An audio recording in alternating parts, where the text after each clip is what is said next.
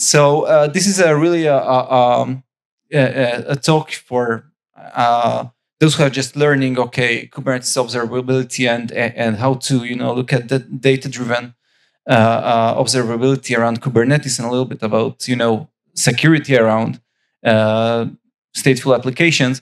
So most of the you know Victor can do whatever he wants and gives great does great YouTube videos and and you know he's invited to these talks.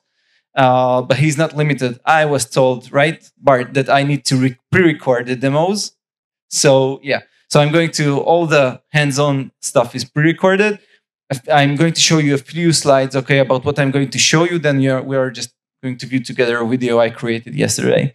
Um, so just really a few words about it because uh, about me. Okay, uh, I'm CTO of Armo, small Kubernetes security startup. Um, I'm com- coming from the deep security world into cloud native.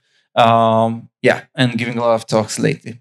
So um, I'm, what I'm going to show you, I'm going to show you a very simple setup uh, of you know Minikube with uh, with MongoDB installed as a stateful set. Okay, we're going to look at Kubernetes Lens as a way to observe. Okay, uh, this application. Okay, how the stateful set looks, PVs, PVCs, and disk usage.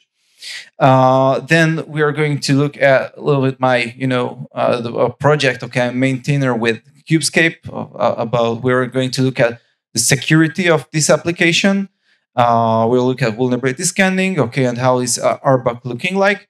Uh, then you know we'll do a little sneak preview of, of Grafana and Prometheus, how you can view this application under this. So it's really for you know for us to begin with. Um, let me check the video. This is, I hope so. You see. So again, we're starting by a, a very simple uh, Minikube. Okay, I've installed with Helm Prometheus, Grafana. Um, uh, you know, locally um, with uh, you know installed MongoDB. Okay, from Bitnami okay, installed Kubescape as an operator, um, and just you know took the secret of Grafana. So later we can log into Grafana for the first time. So as a first step, okay, um, well, I'm going to show you that everything is, is, is running here, you know, as expected. So you can believe me that everything is here and right. Uh, okay, and the MongoDB, our MongoDB is here, and we are going to uh, um, the Kubernetes lens. Okay, under Kubernetes lens, okay, uh, you have my Minikube, and I honestly I have to tell you that at the end I connected also one of my Jenkins uh, uh, uh instances to show something. Uh, but in general, if, you, if, if under Kubernetes lens you're opening the the cluster, okay, um, you'll get a few nice overview about what you have, and you have these stateful sets under you know the workload page within the workload, okay, you can see these different parts, okay, of the workload definition. And, you know, you can see this single instance of pod, okay, uh, under its instance, instances. And you can go scroll down, okay, and what you can see here is actually um, the most interesting thing we have here is actually the volumes and the mounts. Okay, we have is the Bitnami MongoDB uh, uh directory and uh, uh, and what you can see below, okay, if you're looking at your uh, stateful set, is uh, is actually the the persistent volume claim we all longing for. Um, so if we're looking inside, okay, we can get information, okay, about the persistent volume claim, okay, when it was created, its size. honestly, I've I really tried to hook up uh, with um, um, with the, uh, to um, to the disk information, okay, inside Kubernetes Lens, and uh, the you know the result of all of my trials was a bug uh, issue I opened on on Lens, which was accepted. So they need to solve uh, some issues. So I reconnected. Uh, to an actual, you know, live cluster we have with Jenkins, where we have under the stateful set um, we have uh, Jenkins, and here we can see a little bit more about the disk itself. uh, and what we have, uh, you know, under the file system inside Lens, which which is pretty neat because I, um, you know, there is always the uh, this discussion whether you know uh, we as hands-on people we like a UI or not. I do think that though I really like CLI, okay, UI can be very, very helpful, especially with uh, debugging and looking around things and understanding them really, really, really fast.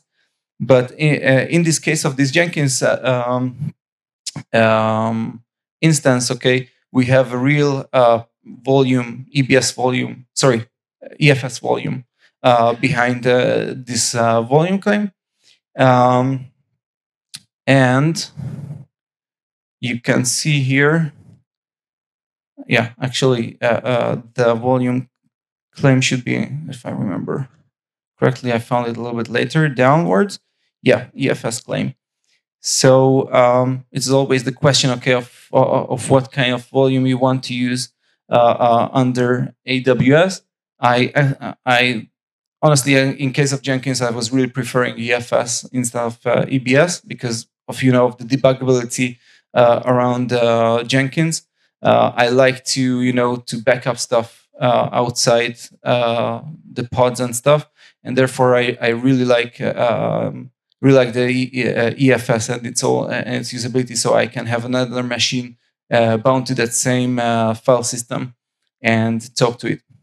Obviously, on the other hand, there are performance issues okay with it, but in this case, we are not really caring about it because it's not a high load uh, system. So uh, going from uh, uh, from this, okay, return to, to our minikube. Okay, uh, we can see also that that within the lens, you know, we can see uh, Kubernetes events which are popping up. So those who want to, you know, have observability inside can can you see them. Um, so now we are switching, if I remember the recording correctly, we are switching into the security space. Um, sorry, I, want to skip here a little. Yeah. So as I told you, okay, um, I've installed Kubescape operator. Okay, Kubescape is a is an open source uh, security platform for uh, Kubernetes, which is scanning uh, for configuration pro, uh, security issues and vulnerabilities in your cluster. So here is I went to the UI uh, in the UI of this cluster, in the, which I call dog uh, demo minikube. Okay, I'm going to check out all of our security controls. And first of all, okay, I want to see only the failed controls and then those uh, with the highest severity. And then we can see a few interesting controls. Okay, uh, one is that we are seeing here a privilege container. So it's privilege containers are sometimes okay in in uh, in Kubernetes. Therefore, uh, we are saying well we we accept it. On the other hand, okay, we see that there is a security potential security issue in the state, in the stateful set of MongoDB because uh, this control failed because it thinks that there is uh, a credential inside uh, the YAML file, which is kind of funny because uh, honestly, I think that this can be uh, an issue, okay, uh, in Kubescape itself, because the the definition uh, it thought that there is a password inside the YAML file, uh, which was, uh, weren't. But on the other hand, it was a security issue in the sense that you know you had you allowed empty password files, which are not really good. So another control is whether which pods have network access in this case, okay, these all were good. And while we are reviewing, okay, also the, uh, the security issues, okay, there is um, another security issue which is called uh, resource limits, which um, is both a security and obviously an operational issue. Okay, if you're not putting limits on your uh, on your uh, workloads, can be an issue. And this is in this case, Grafana, uh, the Helm chart came without uh, without limits, which is not a good idea.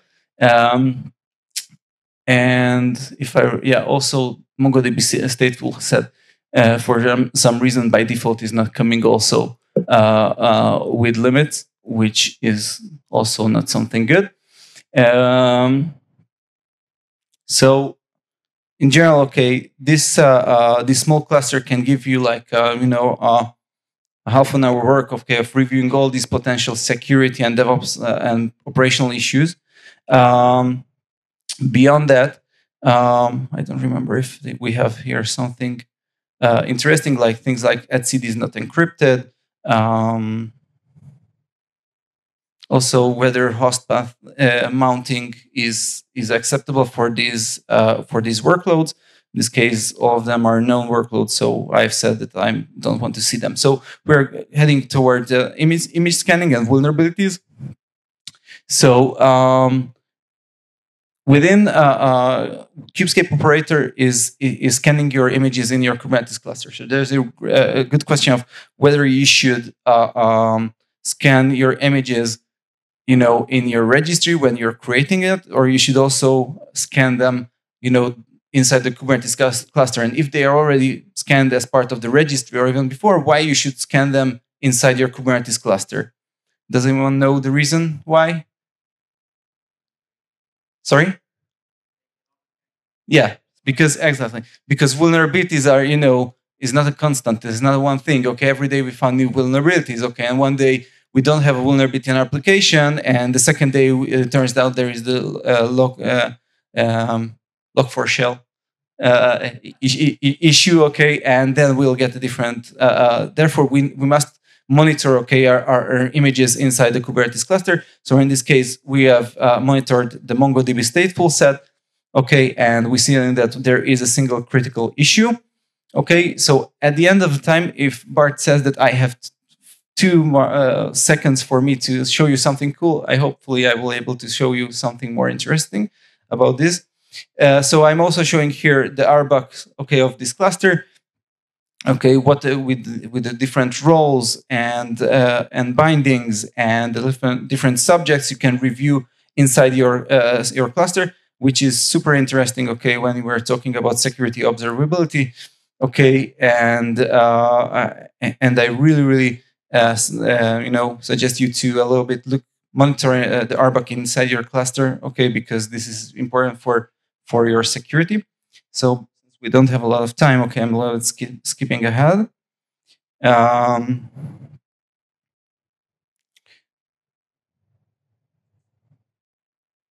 okay, this is more RBAC stuff.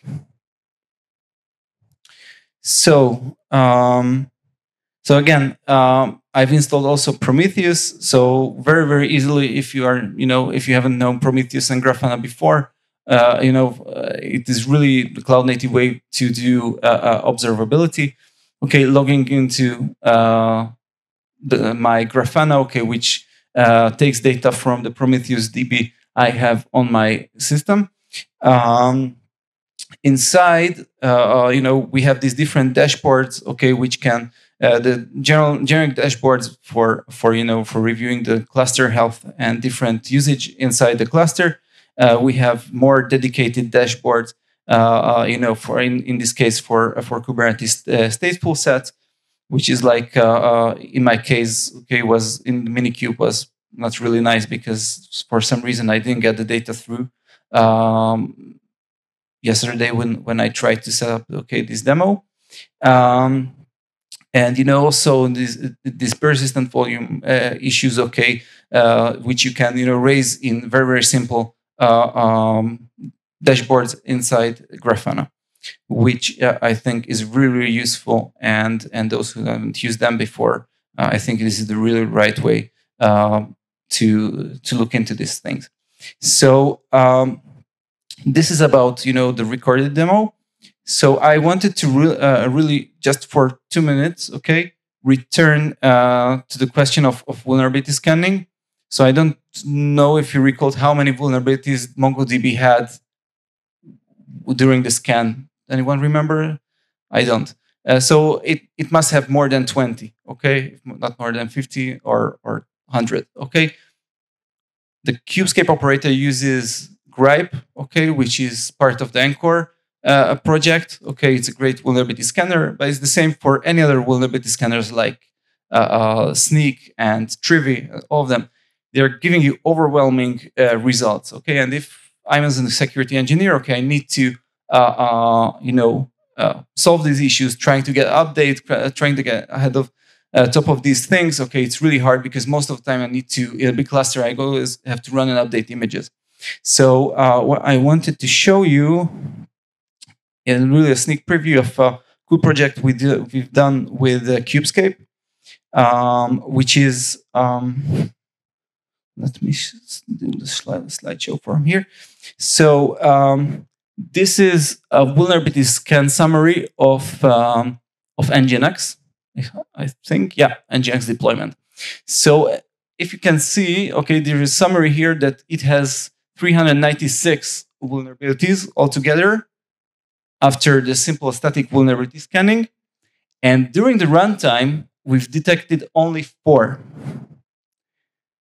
What, uh, what Kubescape does, I mean, this is the POC project, okay, and we've just released, you know, really the really first version of it is actually uh, it uses eBPF to detect which software packages are, are used during the runtime of the pods. And, and by understanding which are really loaded into memory, we are simply creating a different alternative vulnerability scan results, which are not containing those vulnerabilities we are related to packages which are not loaded into RAM. Why is it? Because most of the packages are coming from your base images or build uh, build tools, uh, and they are not really used, so they cannot be exploited. So um, this is really, you know, this is not a real. By the way, this is new, I'm not sure that this is right uh, uh, result. Okay, because in the sense that this Nginx doesn't do anything, it even doesn't even load SSL. Okay, so it is the dumbest Nginx you can ever find, and I'm sure that most of the Nginx you are using, okay, are much more uh, uh, you know, loading more, uh, more and more software packages. But I wanted to show you that that you know you can make vulnerability scanning um, more relevant, okay, and more easy to digest. So uh, this is about us, and uh, hope it was, you know, I did it in right enough. Time. You did. It was fantastic. Okay. Thank we, you very much, guys. Thank you very much. Great job, Ben. Great job. Great job.